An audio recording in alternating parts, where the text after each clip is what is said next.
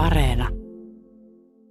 Omakotitaloja, joissa päälämmityslähde on sähkö, niin on tuommoinen äh, hieman vajaa 510 000 kappaletta. Se on kyllä iso määrä, jos ajatellaan, että pientaloja muutoin Suomessa on semmoinen arviolta vajaa 1,2 miljoonaa taloa. Mm. Yritin sitten vielä tästä ryhmästä selvittää täydennyksenä että kuinka paljon on tämmöistä jollakin tavalla varaavaa, varaavaa systeemiä omaavia taloja oli heidän arvion mukaan noin 10 prosenttia. Siellä on iso määrä, joilla on sitten tämmöinen jollain tavalla suora sähkö, koska jos ajatellaan vaikka ilmalämpöpumppujakin, maalämpö ja kaikki näähän käyttää yhtä lailla sähköä.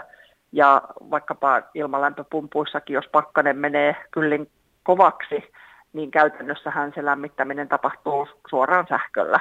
Ja jos sitten ajatellaan näitä ihmisryhmiä, ketkä varmastikin on sitten eniten ahdingossa ja tämä tilanne kuormittaa, niin tämmöiset yhden tulon saajan kotitaloudet varmaankin on tiukoilla, pienituloiset ja mahdollisesti eläkeläiset, joilla ei ole sitten enää semmoisia mahdollisuuksia vaikkapa lisätä tuloja, tai että sanotaanko, että on niin kuin tietyllä tavalla ne tulot sitten vakioitu johonkin tasoon, niin siitä sitten se joustaminen on silloin paljon hankalampaa. Ja, ja tietenkin sitten ehkä vielä semmoinen ihmisryhmä, joka nyt sitten sattuisi asumaan näissä just sähkölämmitteisissä taloissa, jos on vaikka kovin iso talo,